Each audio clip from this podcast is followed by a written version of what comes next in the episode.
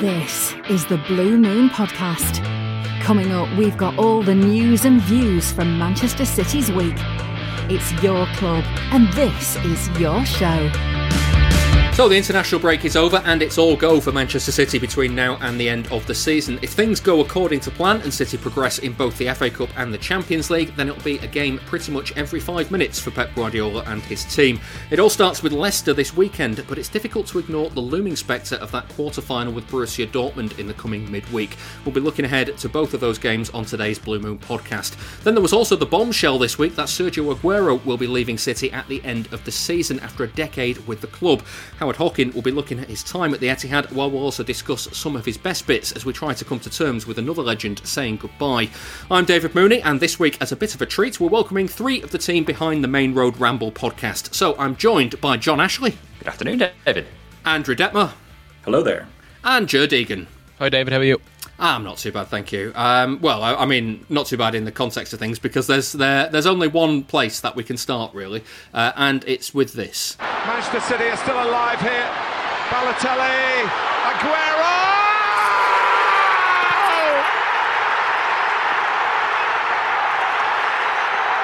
I swear you'll never see anything like this ever again. So watch it, drink it in. Two in time for Manchester City to snatch the title away from Manchester United. I'm not going to lie, I don't need any excuse to play that audio from time to time. So uh, there we go. But the news was a bit of a bombshell uh, out of the blue on Monday evening that Sergio Aguero isn't going to be signing a contract extension, and that means he'll leave on a free transfer at the end of the season. Uh, Johnny the Bakewell Blue's been in touch, uh, and he says, Hi guys, I'm just devastated. I couldn't bear it when Merlin left. I cried at the Leicester game when Vinny walked round the pitch, and now I'm just gutted. He's fading, of course, and not as lethal as he once was, but he's still the best striker to ever play for our club and most others too. Legend. I actually really properly love him sniffling again. Um, we also had a bit of a discussion breakout on our Twitter feed uh, over the over the week between uh, Nico and Cheech. Uh, Nico said, um, "How much do you think we as fans should really care about good footballing decisions as opposed to enjoying the emotion of the game? Specifically, in the case of Aguero, where I'm seeing tons of City fans say it makes sense to get rid." Uh, Cheech replied to that and said, uh, "It's definitely a modern day phenomenon, and I don't know if Twitter and the type of fan it brings is a factor. Similar in a way to the net spend argument. Why anyone would ever care about that kind of thing is beyond me. Um, so, I mean, let's start with you guys. John, what was your reaction to the news when uh, when you found out? I think my my first reaction was, wait, why now? Like, why is this news breaking in this international break? I mean, it's normally the kind of thing that that City leave until the end of the season. Um, maybe not so much with David Silva, although that was a, a slightly different situation with COVID. But uh, kind of my, my instant reaction was, well, what's going on? Why is, why is it now? Is there something kind of negative going on here between City and Aguero, which was my biggest fear at that point? I realized that Aguero would leave somehow under some kind of cloud. And what we've seen since is that that isn't the case. And so, yeah, I'm, I'm, I'm relieved because of that, but sad, obviously, that this this legend, this particular legend, but also the last of the uh, the original generation of, of legends is, is, is leaving as well. Yeah, I, I, mean, Andrew, the, the point there about good footballing decisions and, and the emotion of the game. Do you can you understand both sides of this?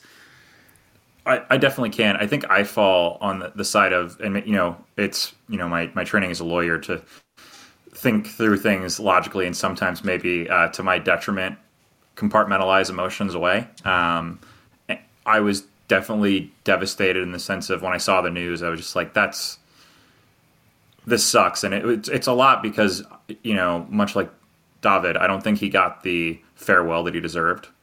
Um, but i can also understand the club's position aguero's position. I can also understand that uh, based on his history, I get why once the decision was made, they probably had to announce it because it seems like any news about Aguero um, is going to find its way into the press. And I think that the club wanted to make sure that the narrative remained clean and that they could say, you know, we appreciate everything he's done for us. He's a legend. We're going to honor him properly. But now is the time for us to depart. Um, yeah. And that's sad, but I, I can understand how that decision was reached. Sure, it's it's never a good time to say goodbye to someone like Aguero as one of the club's greatest ever players. Um, but it's I, I also wonder if now is the right time, and and again that maybe comes down to the good footballing decision thing. But you know, is is maybe not what he was pre-injury and pre-COVID you know, City are going to probably going to win the title this season. I'll still caveat that even at this stage. Um, and if he were to stay, then like even next season, he he might barely play again for a second season running, and that's not kind of how you want it to end for a, a club legend, is it? Yeah, I, have to be honest, I've been kind of on a roller coaster of emotions the last couple of days. Um, it kind of initially started with anger that how could the club do this to us by letting them, you know, not offering him a new contract or uh, like without even knowing the full story or details behind the situation. I kind of went through a period of like anger and then like kind of sadness and the heartbrokenness kind of hit me. You know, it's just uh like emotional. I suppose is the best way to describe it. And now it's kind of acceptance because you're you're starting to hear all the podcasts and read all the articles and you're kind of you know you found out what's kind of coming out or, or around the situation and yeah like I I, I, I to say I could see it coming is probably correct. Um, and the timing of it is probably correct as well. Um, you know, he's been he's been such a good servant to this to this club. Um, you obviously don't want to depart. Uh, sorry, you don't want him to depart on you know on any sort of bad terms. And I think if it took the international break for him to sit down with Guardiola and kind of go over the details of what, what the club are planning to do over the next the, the next summer window and, and into the future, then you know, it, it's kind of nice that it went out amicably. But I just, oh, I just, I'm so good. I was, I was afraid that somebody was going to start talking about the the QPR moment because similar to, uh, similar to like you know, really the only things in life like Mufasa dying, the ending of Titanic. And that goal are really the only things that kind of make me well up regularly. Um, and it, I suppose watching that goal and hearing that clip just brings back every single emotion I think we all felt on that day of what he done to the club. And I was only speaking to my dad about it the other night, and geez, the two of us were nearly we were nearly ready to hit the whiskey. We were. It was. It was. Um. No, it's sad, but I'm glad it. it I'm glad he's going to go out. Maybe not to the high note of, in front of all the fans that we, we really wanted, but the fact he's gone out like on terms with the club is is the most important bit. And you know, I just wish I was there against Everton where there's going to be 10,000 fans allowed back to, to send them off because uh, more than anybody else, he deserves it. I was going to say, John, that's the thing, isn't it? It's kind, it, it's sad as in the same way as it, it, was sad with David Silva that it's it's most likely either going to be without fans or with a very reduced capacity. Yeah, and you'd hope with both him and David Silva that maybe it'll be a joint testimonial at this point, um, which would be nice to see when it, there is a full stadium again, or even two separate ones. Um, I don't know, but uh, he certainly has a fantastic legacy. Um, and we were talking about this the other day, and you know that they were already talking about a a, a statue being added um, to, to, to to the other two as well. Um, but to me, he needs a stand naming after him. The North Stand needs to be named after him because no other player in City history or future is going to be able to replicate that moment at that end of the ground. There's just not going to be a combination of circumstances that, that makes it as meaningful as that. So it's always going to be known unofficially as like, oh yeah, that's the end that Aguero scored the goal against QPR. So why not just mm. make it official and it's the Sergio yeah. Aguero stand? Yeah, the, or the Sergio Aguero Stadium. Well, well, yeah. Uh, here's here's a question though that uh, I, am going to throw it to uh, the unemotional Andrew Detmer. Um, how how would you feel if he stayed in the Premier League? Uh, we've talked about this in our group chat, and I have said that there are a few clubs that if he stays in the Premier League, I'm more okay with him going to. But there are also some that like I will be gutted. Um, John decided to April Fools all of us by sending an early morning chat that uh, Aguero had already struck a deal with United, and I think we were all ready to throttle him until we realized the date. Oh, come on, there's there's absolutely not like that. that if there's any No team that he's not going to, he's he's not going to United. You, Right. Have you seen Uh, his, yeah. his social posts about United? and that's that's why it was ridiculous, and and they still fell for it. yeah, um, I mean the, the, the one for me is the one where on, on the video where they uh, they ask him which United player would you take in in City's team, and he goes, to be honest, none of them. Just works for me. Amazing. So mean, here's the question, though, Joe. What comes next? Um, does this signal that City are going to pay big for a striker this summer? And I mean, we'll talk about the Dortmund game a bit later on, but could it be Erling Haaland? Um, yeah, I I think it has to signal that they're you know they, they have serious intentions going into this this window. I think regardless of whether Aguero signed a one year contract extension or not, it it's still I think getting a, getting a top man, a top striker in there for the next you know five, six, seven, eight, nine years into the club would would have been high on the agenda. So it definitely it definitely signals that they it seems that they had discussions with Aguero that listen we are looking to bring in a number nine. You will have to take a back seat whether you stay or not. Um, and I think the one obviously there's there's you know as there's always going to be rumours and links to, to certain players it looks like Haaland is the one. Um, it also look uh, if if rumours are to be, be believed that uh, you'd think Harry Kane or, or potentially Romelu Lukaku are high up on the list but for me, um, I think the club have to be looking at Haaland. I suppose, like every other club in Europe at the moment, they're going to be having an eye on him and seeing uh, what it's going to take to kind of pry him away from Borussia Dortmund. But uh, listen, he seems like he uh, he's, he has the family connection. Um, you, you'd hope that he sees what the club and what they want to do going forward. He seems like a very very competitive sort of footballer, and he, he's going to want to compete at the highest level. And uh, you're just hoping City, well, you know, City will be able to offer him that. We were just hoping that he maybe picks us over maybe some of the Spanish giants or, or Paris. Yeah. Uh, well, let's hear now from Howard Hockin, who's talking this week about Sergio Aguero's legacy at City.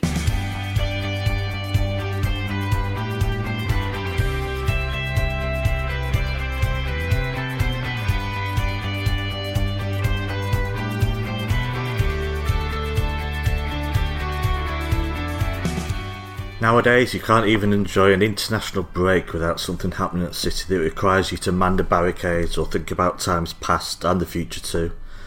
Now, I'm not even talking about the inevitable hatchet jobs that will now be carried out because for the first time in many, many months, John Stones dared make a mistake.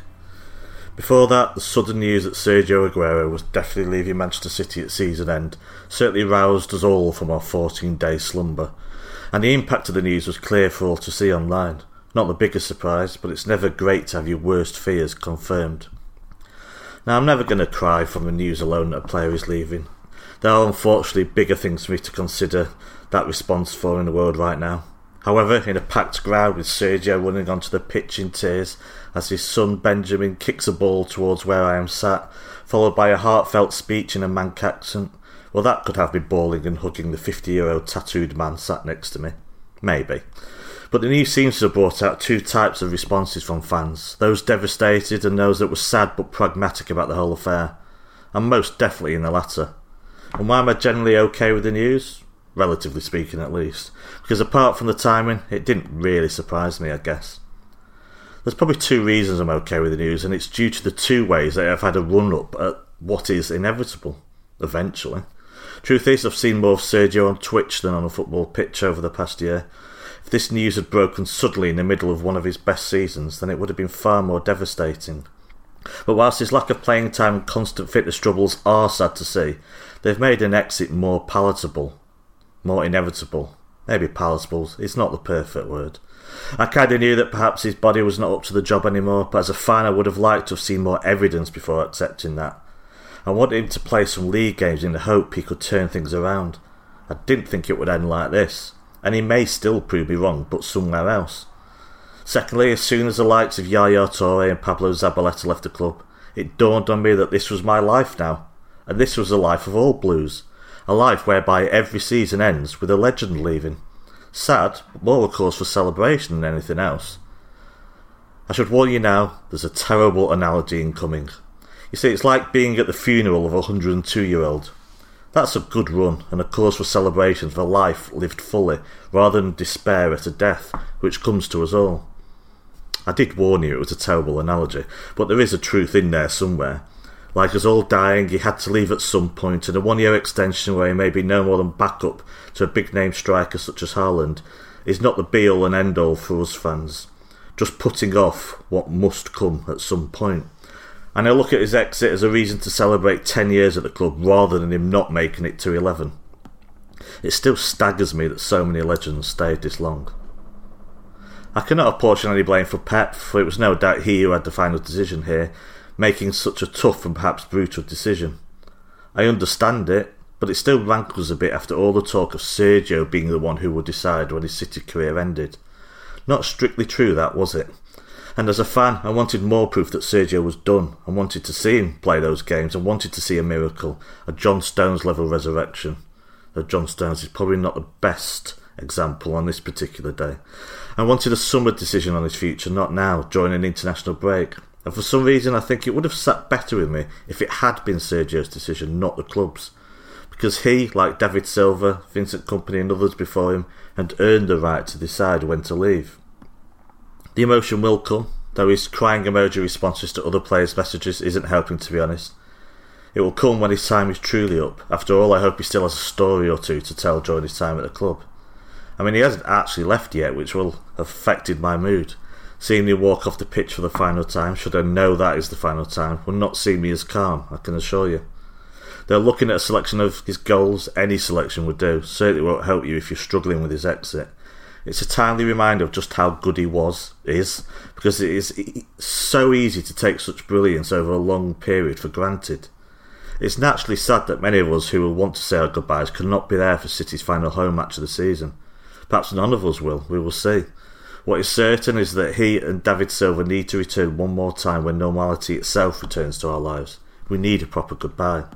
Of course, I need to rank him from non City fans soon became tiresome, as it inevitably always would. If he wasn't a great, his departure would not make the back pages of every newspaper. He would not have dominated my Twitter timeline for 24 hours or more. It would not have created the shock and disappointment that it did. This is City's highest ever goal scorer we were talking about. This is the guy who essentially peaked so early, and whose peak was so high, there was essentially nowhere else to go. But he decided to stay close to that peak for another nine years anyway. The greatest moment in the club's history, and it always will be, is his. His statue was earned there and then. He scored 28 goals or more in all competitions for six successive seasons. Without his consistent niggling injuries, his statistics would be even more impressive, but he retains the best minutes per goal ratio in Premier League history. Shearer, Rooney, Henry, and perhaps more were all greats too. Let's not bore ourselves to sleep arguing over ranks. Appreciate the honour of watching one of the greats wear our shirt with pride for 10 years. New legends will be created. They have a tough task because it is about more than winning matches and trophies. The likes of David Silva, Sergio Aguero, Vinny, Zaba, and Yes Yaya, Fernandinho and more were legends for reasons more than just football alone. They were trailblazers in the modern era that have set the path for the club for decades to come. And they had something about them that transcended football. There were special people away from the pitch, all in their own unique way. But new legends will be formed, be sure of that. Some are already here. So be sad, but be thankful too. Better to have loved and lost and all that. Our club is doing something right if it's had to wave goodbye to a legend on an annual basis year after year after year. And the club has managed those goodbyes pretty perfectly too even if Yaya Toure is unlikely to use his lifelong season ticket. So there's nothing more I can say really. All my thanks and my love are offered for what he has done for the club. He literally changed my life with one swing of his foot. He saved it. I mean, just imagine if he'd missed that shot versus QPR. Actually, don't, it would make you ill. But that's only a tiny story anyway of the story of Sergio Aguero at City. It's been everything and more that I could have wanted from a football player. Even when stamping on David Luiz, he did it with a certain charm. He's one that stands up to a policeman in order to protect City fans, who assimilated himself into Manchester life and changed his playing style to extend that Northern English life. A deadly striker that could destroy small and big teams alike. What a tough act to follow. Perhaps an impossible act to follow, but let's not wallow in his exit for too long, but get excited at the prospect of someone else taking over his crown, because a new dynasty awaits.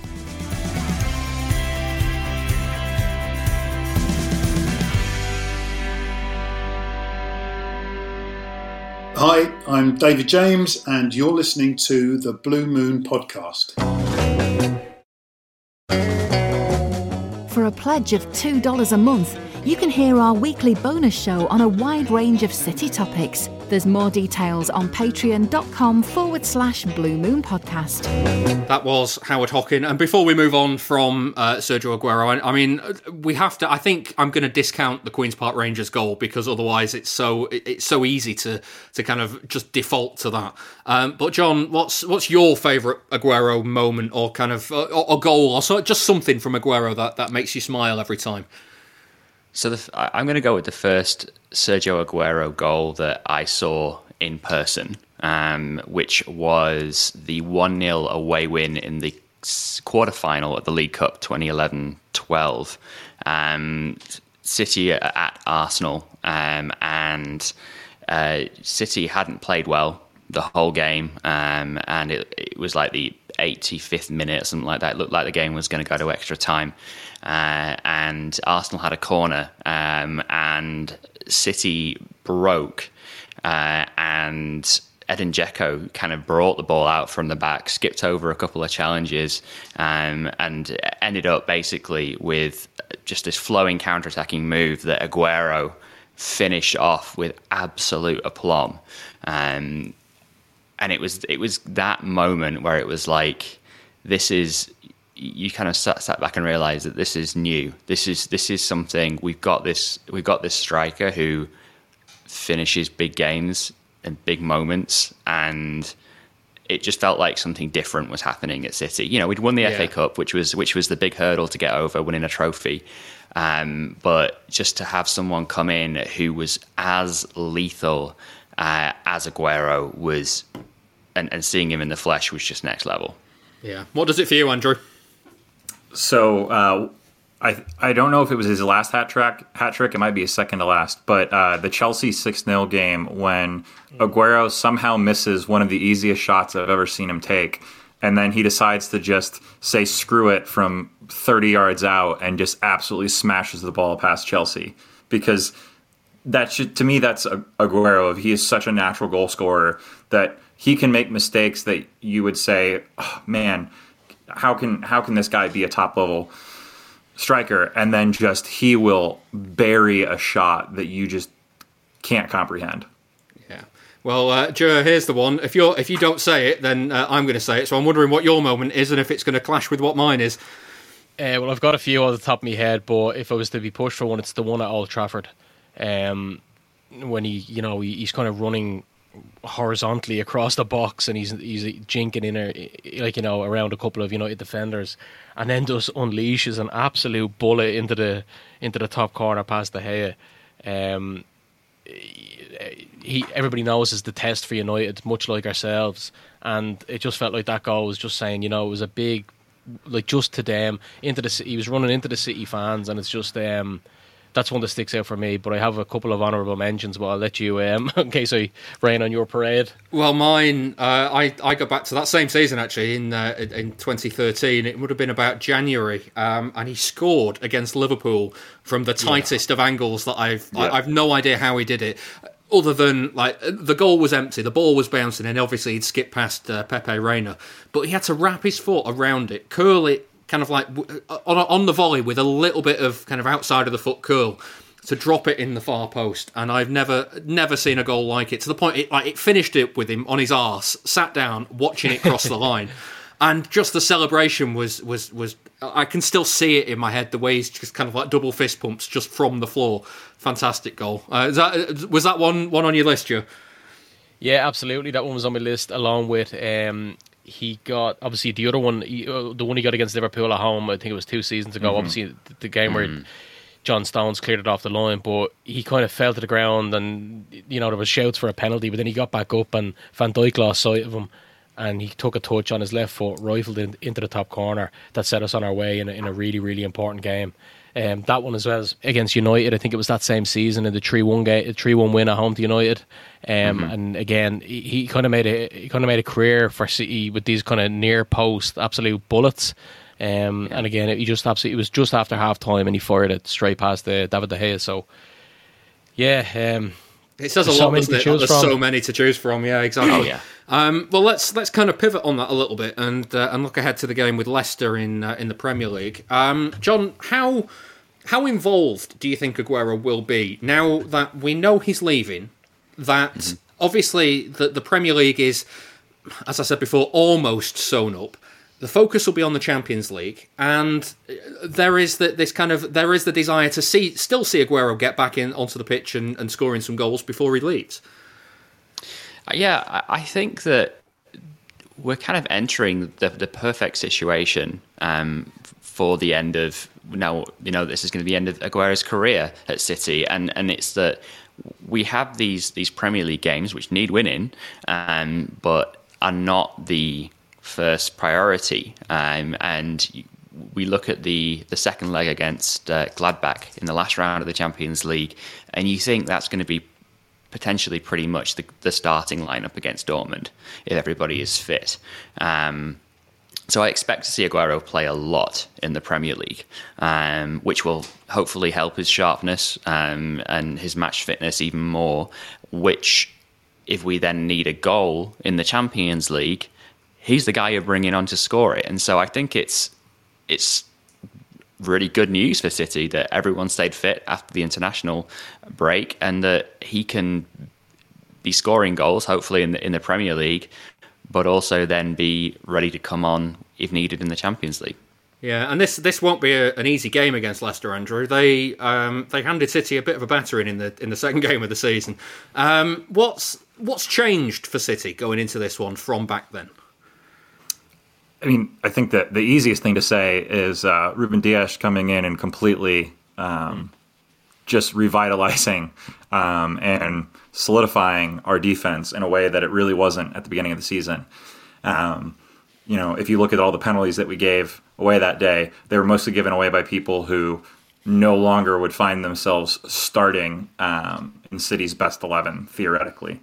Um, the other thing that I think too that has just changed is that I think Guardiola has really looked at the system and realized that in a season where everyone's playing so many matches that um, passing rather than running is the key and the team to me just seems a lot more patient and willing to make the right passes and pass teams to death in a way that maybe we weren't at the beginning of the season.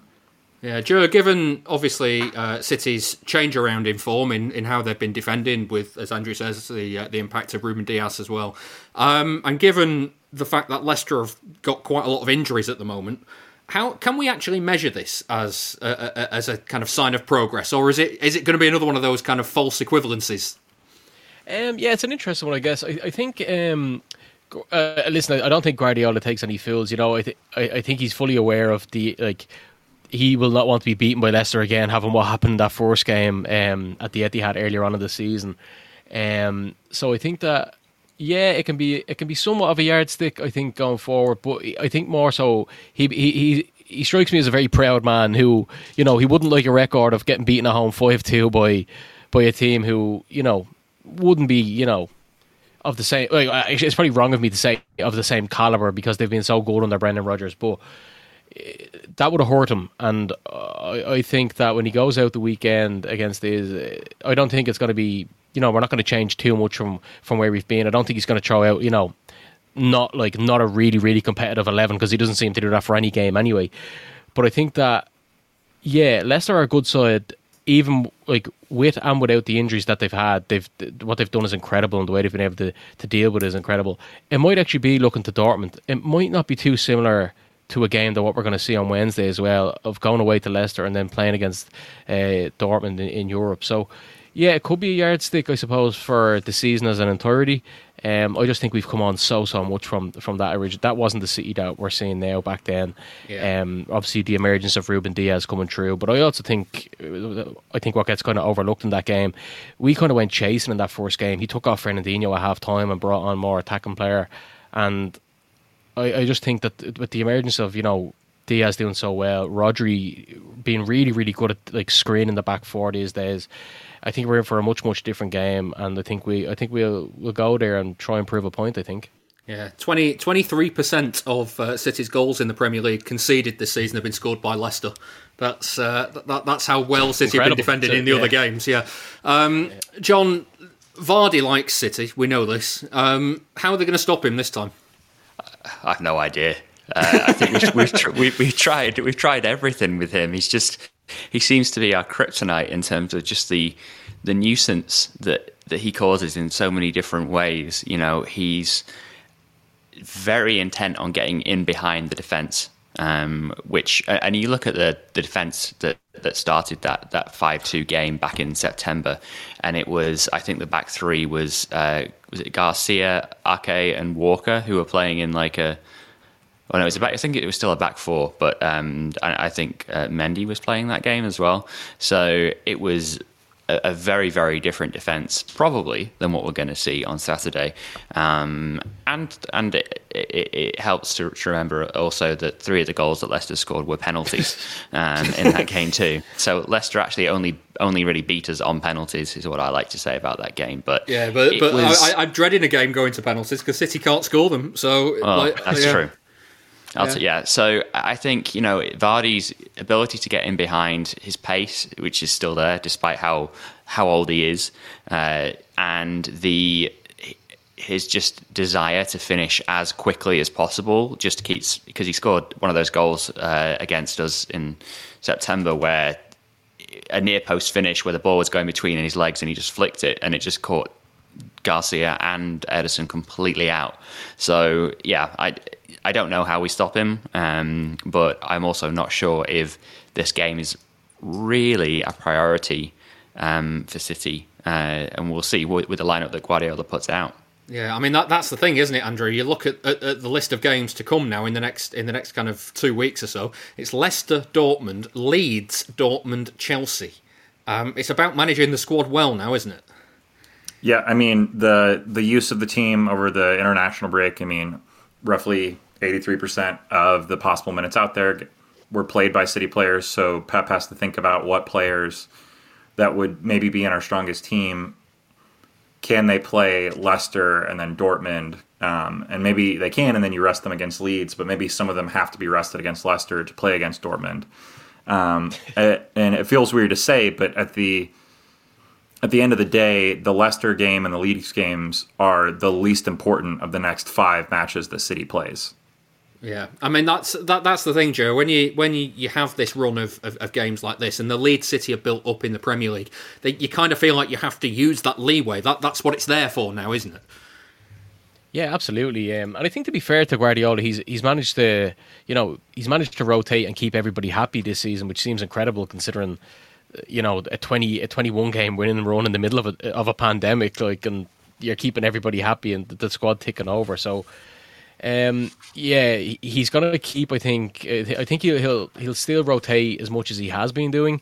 But I, I feel like we're so strong at the moment, and and you know players being back from injuries and stuff that uh, even if he was to weaken it up a bit by maybe leaving a De Bruyne out or you know one of the centre halves, like if he leaves Dias out, there's a Laporte to step in. If he leaves Stones out, you know it, there's an Ake to come in. We're, we're still going to be really really um, well drilled and I suppose strong. Um, so I think he, he has a lot of options to play with, to be honest, and I'd expect them. I, I, th- I think this next five game, I think we'd be all right. I think we'll, be, we'll come out of it okay. I think they've shown this season that they they look different. This, this squad looks different, and I think that um, if he keeps if Guardiola keeps managing the way they are and rotating the way they are, uh, yeah, I look at this five and I think yeah, it's difficult, but we're well capable of it.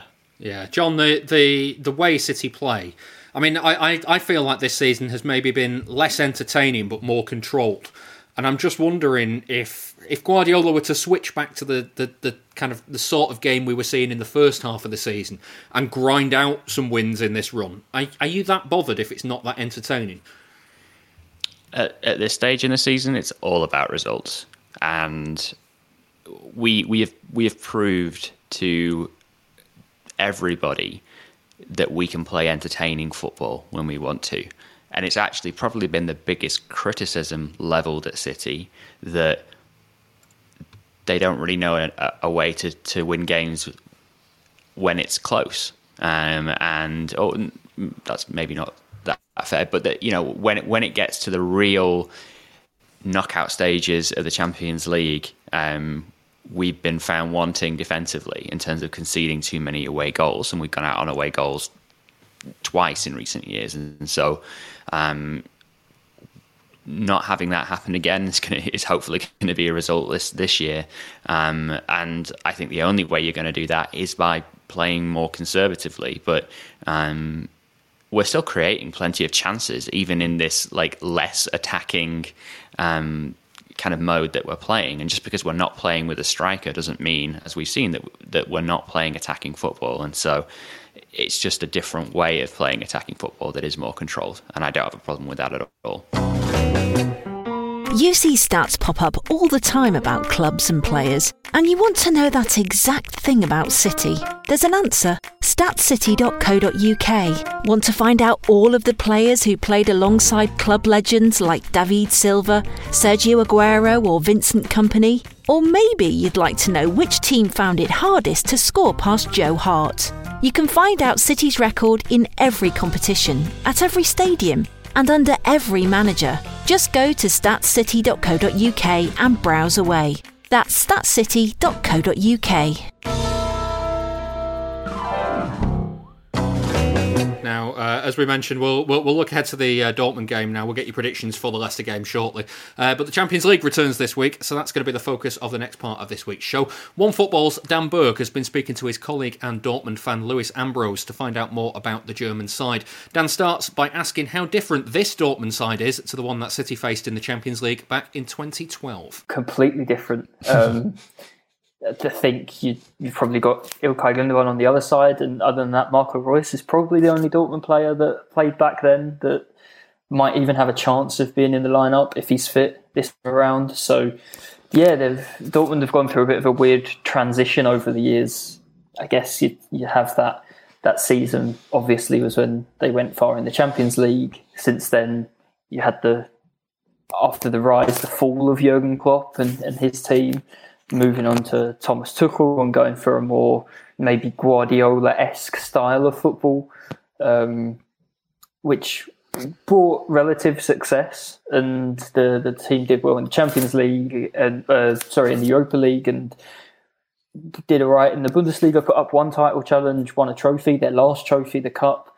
And since then, it's all been a bit weird. Um, I think the club have maybe lost their way a little bit in terms of identity. I think that Dortmund team that you talk about that played City last time around had such a clear identity, like Liverpool do now under Jurgen Klopp, and it was all about maybe not having the best players, but players that worked incredibly hard, players that put absolutely everything in, no matter whether they were playing, you know, Bayern Munich or Manchester City or anybody else, or playing, you know, Mainz or Stuttgart or Dusseldorf in the Bundesliga. They fought for every single loose ball, and that's what the game was about. Mm, they're they're trying or starting to return a little bit to that, but you can see under under Edin Terzic, who took over when Lucien Favre was sacked earlier in the season, it's just not quite there. It's not quite clicked. It's not quite planned and thoroughly detailed enough. The the pressing and the hard work, and that hard work without that organisation will only get you so far. So I think that's why you'll see Dortmund are sort of struggling to qualify for the Champions League again when you look at their Bundesliga form at the moment.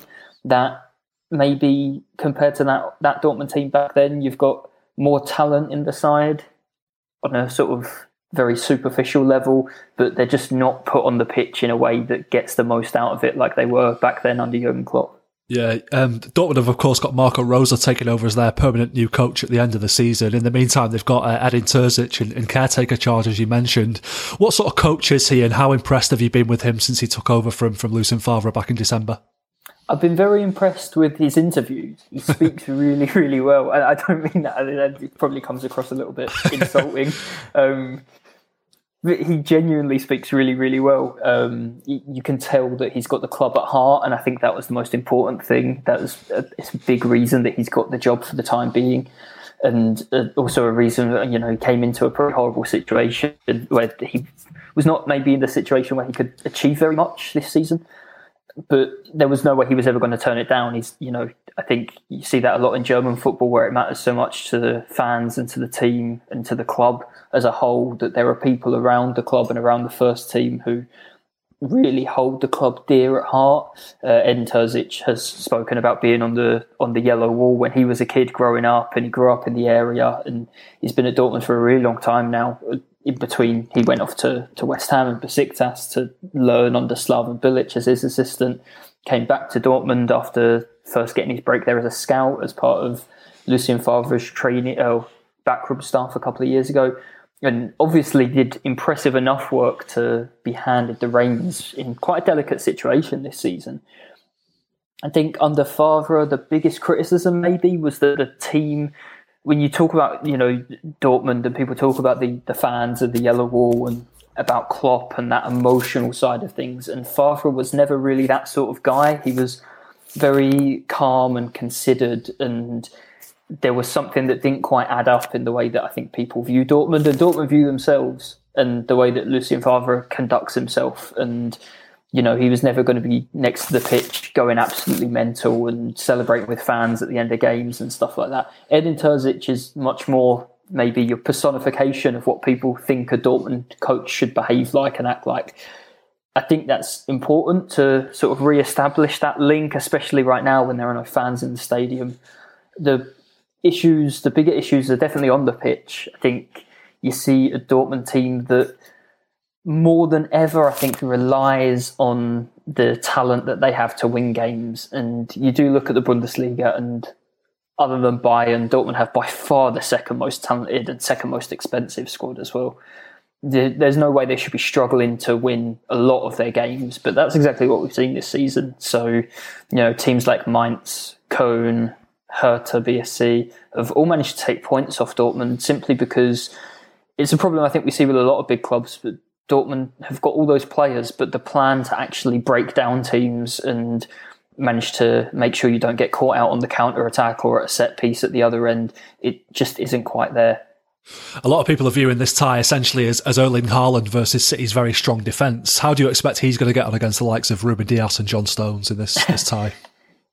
I think I think it yeah it goes without saying that Erling Haaland's going to have to play really well and have a big influence if Dortmund are going to have any chance here. I reckon, um, especially with Jadon Sancho missing for the first leg at least, maybe the second leg as well. I think it will be Haaland. It will also be for me Dortmund's defence. Um, Haaland can only make some sort of difference if they manage to keep City out at the other end and then you know put the counter attacks together to actually find him and I mean, I've seen plenty of City this season, and you can see how formidable the team look. That just that door that that was a revolving door on the counter attack a couple of years ago just is slammed shut in the face of pretty much anybody this season.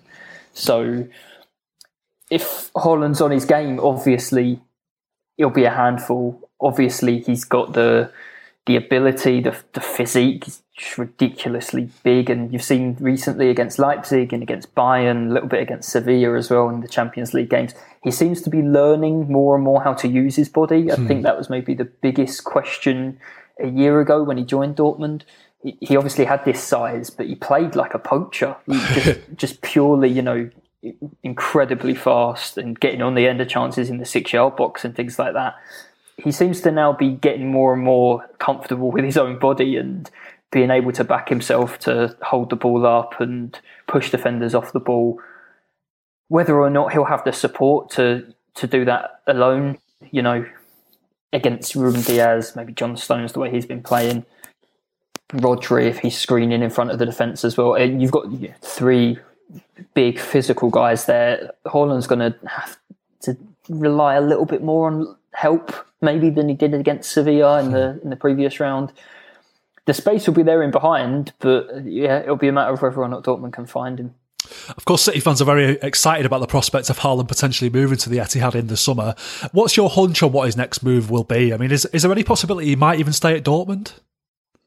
Yeah, I think there's a chance he stays at Dortmund for one more year. I, I definitely wouldn't have him. I don't think he'd be at Dortmund for more than one more season. But if the team qualify for the Champions League, I think that they will really dig their heels in and, if not keep him, but to force as, as big a bid as possible in the summer.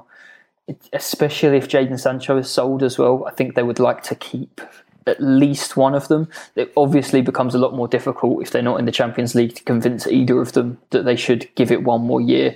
But with Marco Rose coming in as the new coach, the impression you get is that Dortmund would like to have at least one of those players. And the the financial hit they've taken during the pandemic is obviously massive. If they weren't to qualify for the Champions League, it's probably one step too far, and they probably would, for the right pli- for the right price, sell both of them. If they do qualify for the Champions League, and I mean they're coming out of the international break four points behind Frankfurt and play Frankfurt at the weekend, so it's not it's not exactly out of the question that Dortmund obviously take them take that place and finish fourth. I think we will see a huge bid from Haaland. I, th- I think it will be England, and I just don't have the impression that Barcelona or Real Madrid have the money right now, unless they can each sell two or three huge players. If you were to push me, I'd probably probably put my money on him being at City next season. Right now, I I just think financially, there's no one else that can compete and provide Dortmund with what they want. And at the other end, you can tell that he's incredibly competitive, and the team dominating the Premier League is going to be an enormous carrot for him if he does look to move in the summer. You'll just have made a, a lot of City fans very happy there. um, well, I'm I'm not in control of his future. So. that's true. That's true. Well, another name that immediately springs to City fans' minds when we think of Dortmund is our, is our former academy starlet Jadon Sancho. How much do you think he's developed as a player in, in the four years he's been in Germany? Oh, incredibly. I, I was just talking to somebody this week about Jadon Sancho and just how I, as, as an Englishman watching Dortmund every week and living in Germany, I'm stunned by how little the English press really talk mm. about him. The, the guy is in the top two or three under 21 players, under 22 players in the entire world. He, this is no flash in the pan. It's been two and a half seasons now solid of producing week after week. He he didn't start this season great, but the since the turn of the year, I think he's got something like eight goals and seven assists in thirteen games. He is on his game. He's unstoppable. He, truly one of those, you know, cliche, but you player that gets you on the edge of your seat and mm. you don't know what's going to come next from him. And yeah, I, he, he didn't play the first sort of six months or so, not for the first team after he joined from City. And then after I think it was around Christmas, just the new year, he got into the team for the first time, and he was absolutely fantastic. It hit the ground running and has come on leaps and bounds.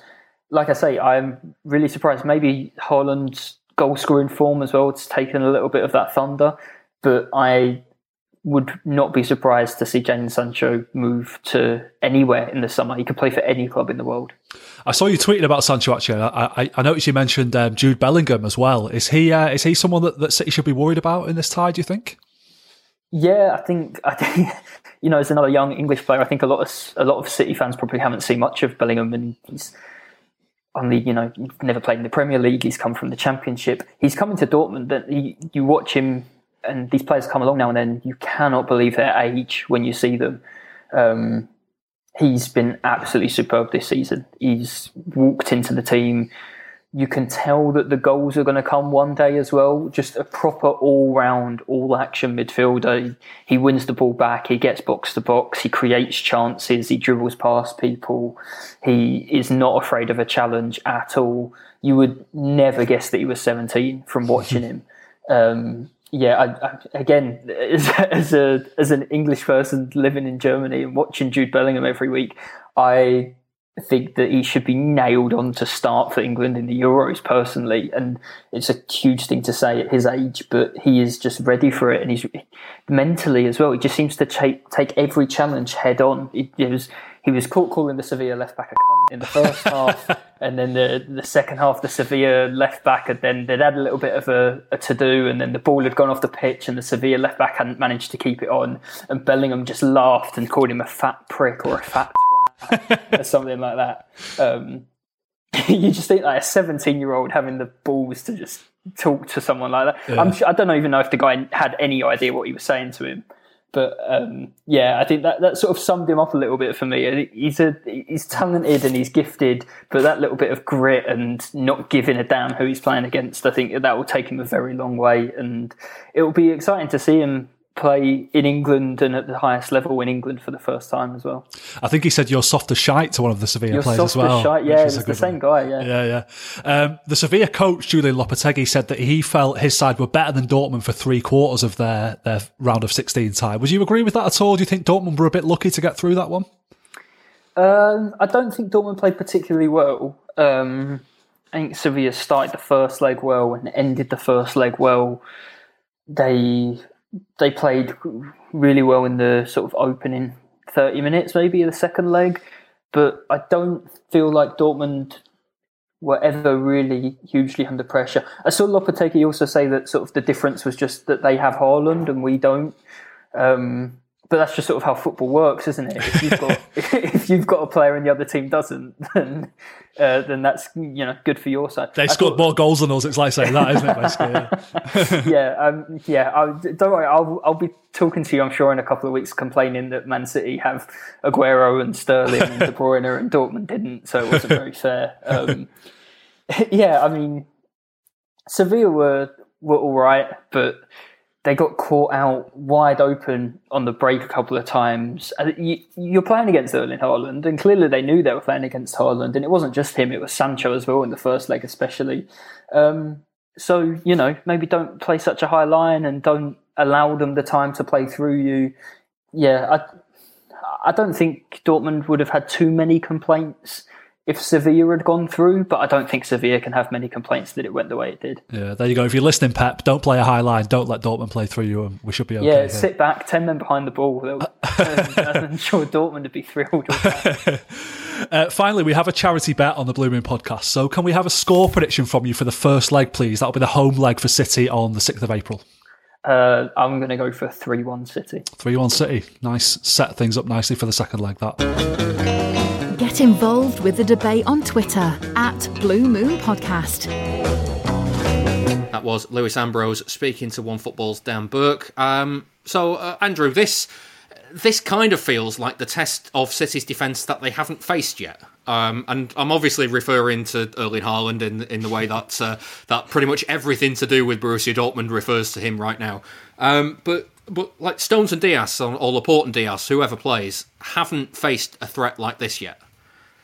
No, and I mean it's also not just about um, Haaland, but they have Sancho, they have um, Gio Reyna, they have all these other pieces, you know, Reus that exist in the Dortmund attack that can really unsettle a defense. Um, the the difference here is that their defense is not like Dortmund defenses maybe have been in the past, and if Dortmund wants to win this game, they're going to have to score a lot of goals. So if Stones and Dias can contain that attack, and City can put up a couple, and Dortmund has to really open themselves up rather than just being on the counter, I, I think that's what defines this match.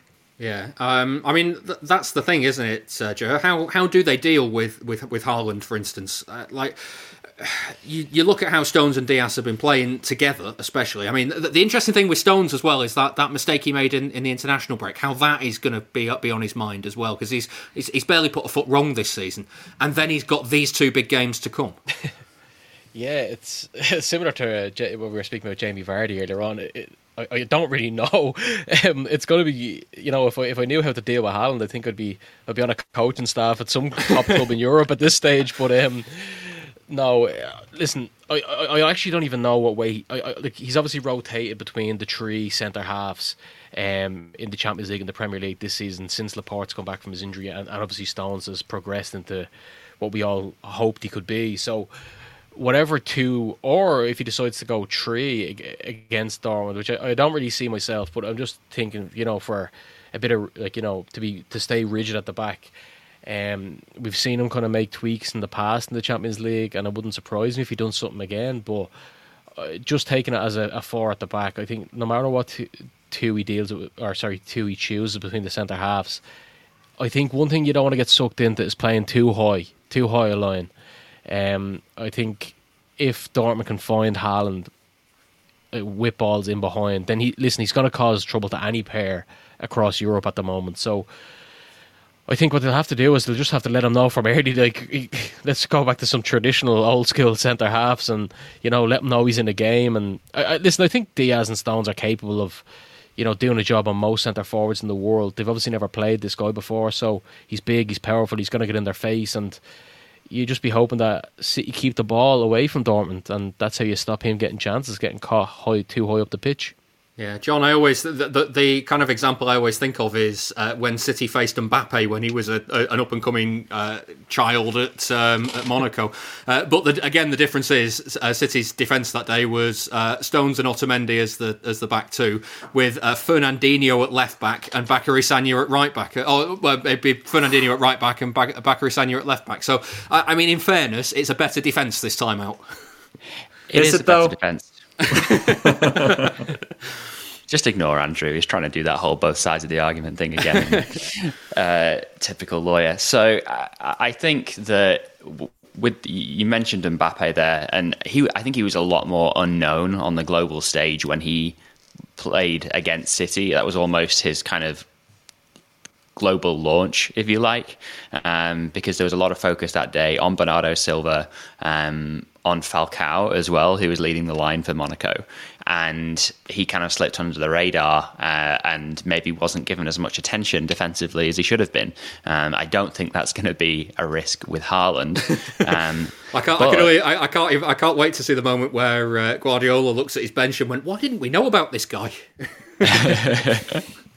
and so, but I, I, think that does come with its dangers, though, um, because you know Cristiano Ronaldo hasn't scored that many goals against City when, despite the number of times that, that the teams played each other.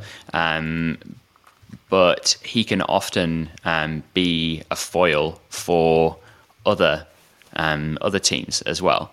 Sorry, other players. So you know, focusing all that attention on Haaland, you can't forget about Reus. You can't, um, and, and if Sancho is fit, you can't forget about Sancho either. So there are so many attacking options that they have. If you just focus on Haaland, you're going to get punished by somebody else. So we just need to play our normal game as much as possible. And I think that's where we failed in Champions League in, in recent seasons is that we've we've tried to play to the opposition too much in our in our lineup and in our tactics. And so hopefully, hopefully we finally learned that lesson.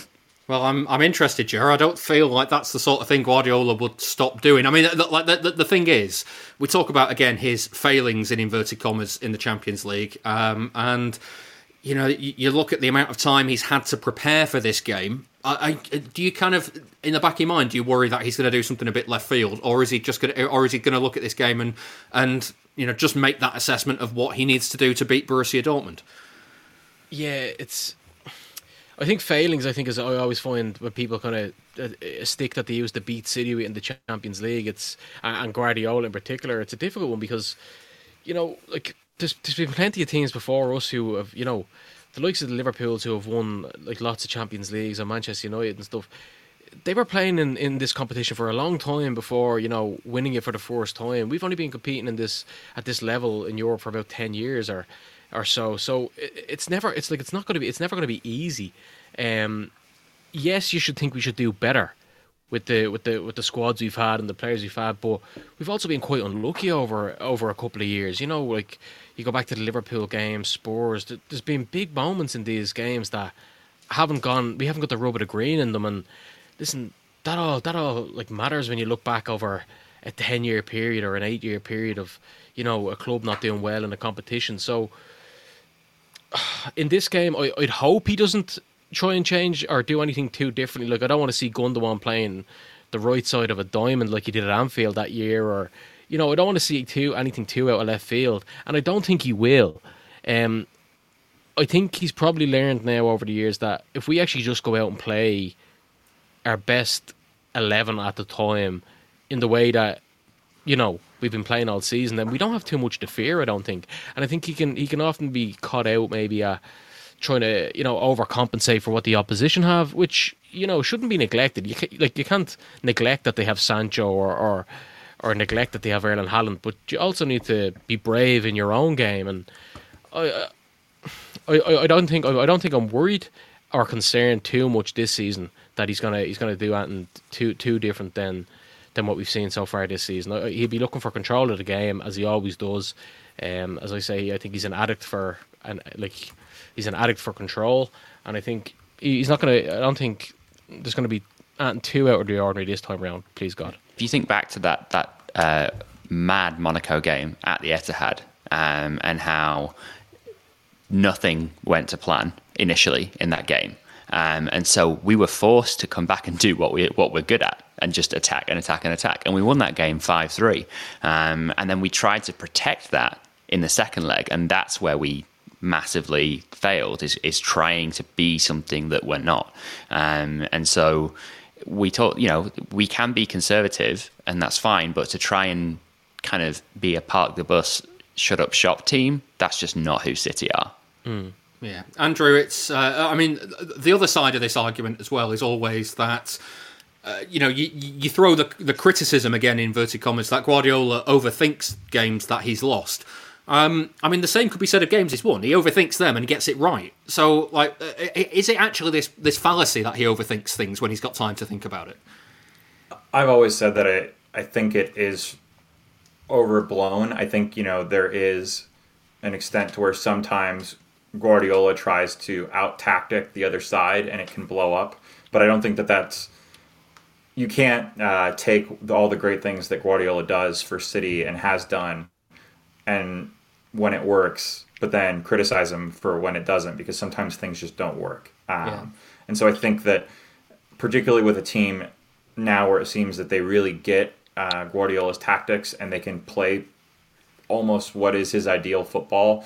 Um, I'm less worried about that now. I'm also slightly less worried that it was Dortmund that he had two weeks to think about compared to if we had drawn Chelsea or Liverpool, because I do think there's something about facing teams that he knows will understand City better because they played us enough that he is more willing to change things up. Yeah.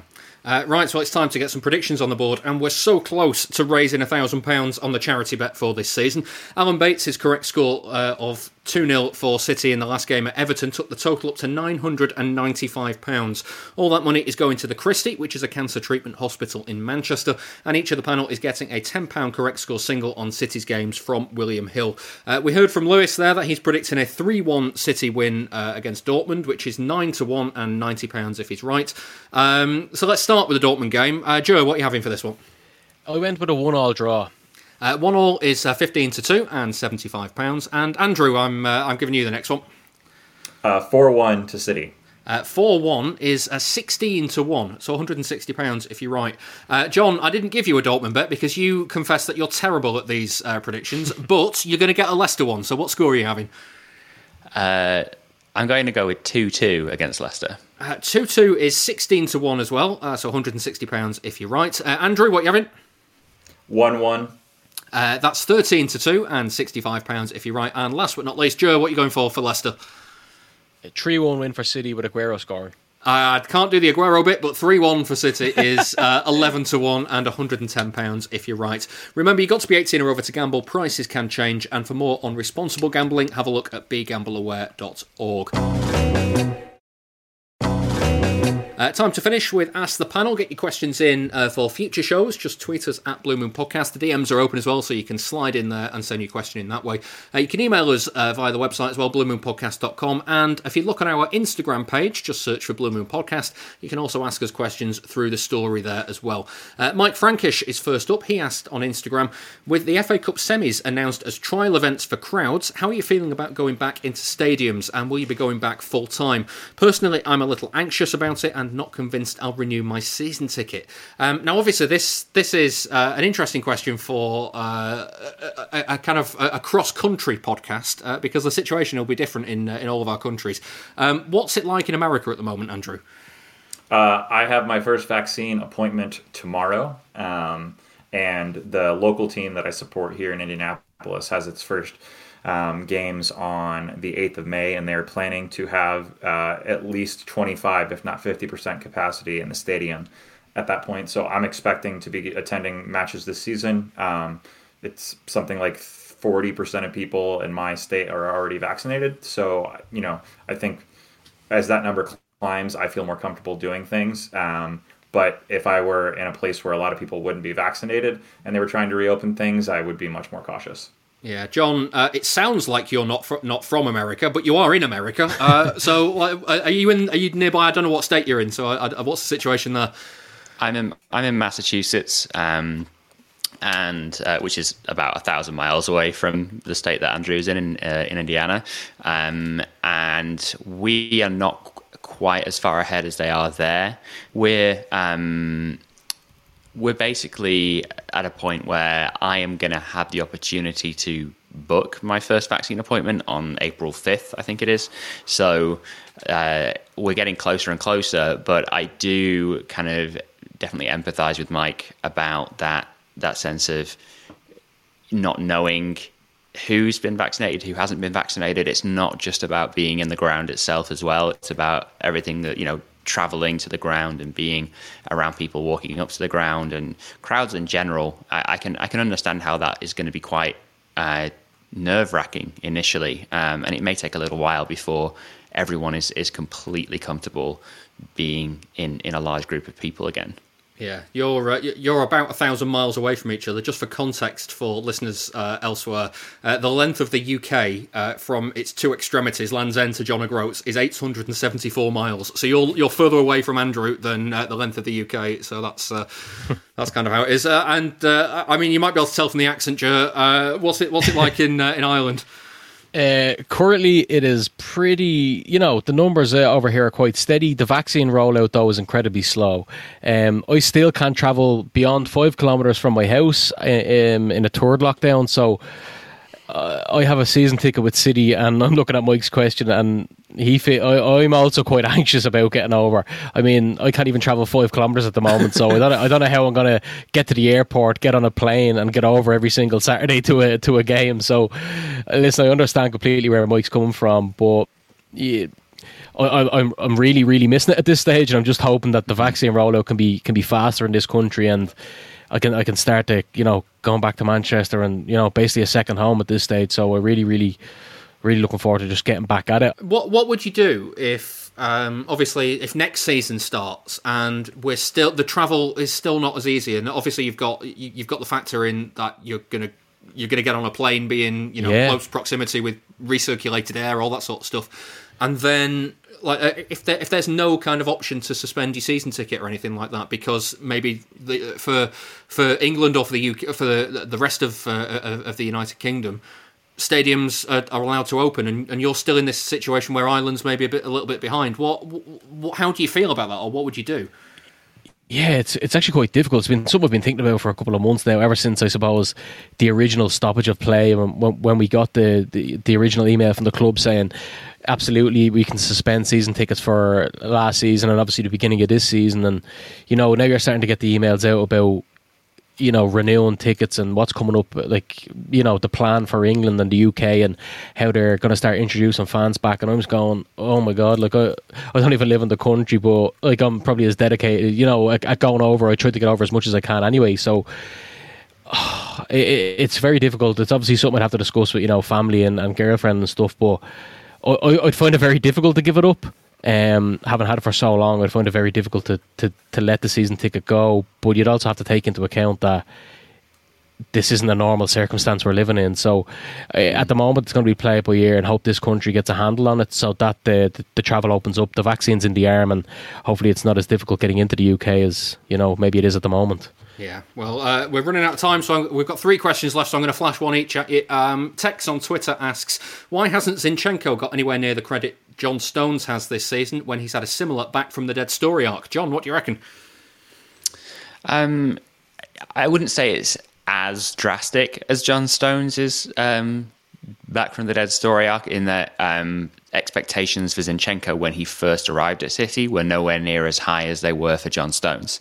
You know, his price tag wasn't anywhere near as, as large. So um, I think that I, agree with, with Tex, though, that Zinchenko definitely deserves a lot of credit for uh, the role that he has played um, this season and, and the way that his, his game individually has improved.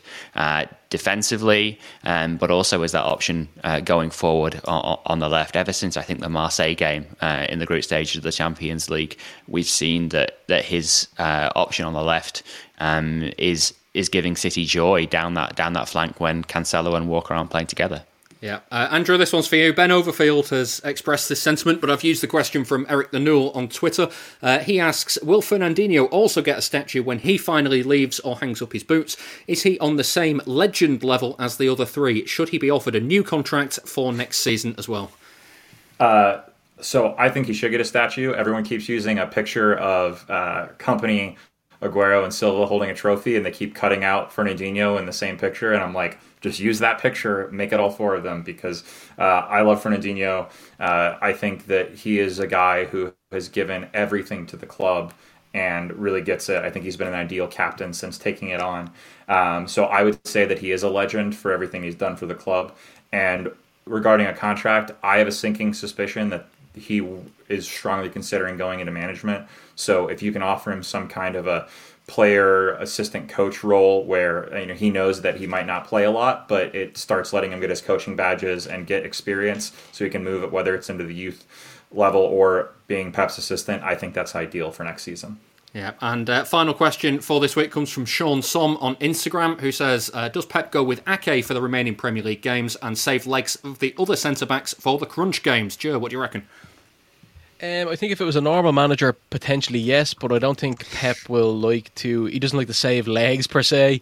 Um, I think he, I think Ake will play plenty of games um, in the Premier League, particularly over the next couple of months. But whether that means you know playing a mixed match of a side, I don't think he's going to do that. No, because I think the Premier League at the end of the day still isn't won, and he's going to want to get that done as quick as he can. So we maybe see Laporte, Stones, Dias rotation for the first couple until maybe we get over the line, and then we'll start maybe seeing the, the players like Ake, you know, come back into the side for the for the remaining games. Yeah. Uh, well, that's it for this week's Blue Moon podcast. Thank you very much for listening, and thanks also to my guests for this week from the Maine Road Ramble podcast, John Ashley. Thank you, David. Andrew Detmer. Thank you, sir. And Joe Deegan. Been a pleasure, David. Thank you. Uh, John, guys, where can where can people get the podcast? Uh, any any and all good podcast stores, uh, and we, are just kind of starting uh, venturing into YouTube as well. Um, we do most of our social media stuff on Twitter at Maine Road Ramble, and that's Maine Road as in with an E. Uh, and yeah, that's uh, that's where you can find us. Lovely stuff. Uh, always worth a follow as well. So uh, the photoshops alone, uh, like the one for today's podcast, is uh, uh, they're, they're, a sight to behold. Sometimes I'm not sure who's responsible for them, but, uh, but yeah, credit to you, whoever it is. Um, if you'd like some more of the gang, we've also got this week's Patreon bonus show. For that, we're discussing the players who have played for both City and Borussia Dortmund down the years, plus a few of the recent meetings between the sides as well. That's available for everyone who backs on one of our Patreon tiers. Just take a look at patreon.com forward slash Blue Moon Podcast for more details. If you do sign up to Patreon, you'll also get the main show each week completely ad free. Again, all the details are on patreon.com forward slash Blue Moon Podcast. Please go and give the podcast a rating and a review in all the usual places too. And I'll be back next week, so I'll see you then.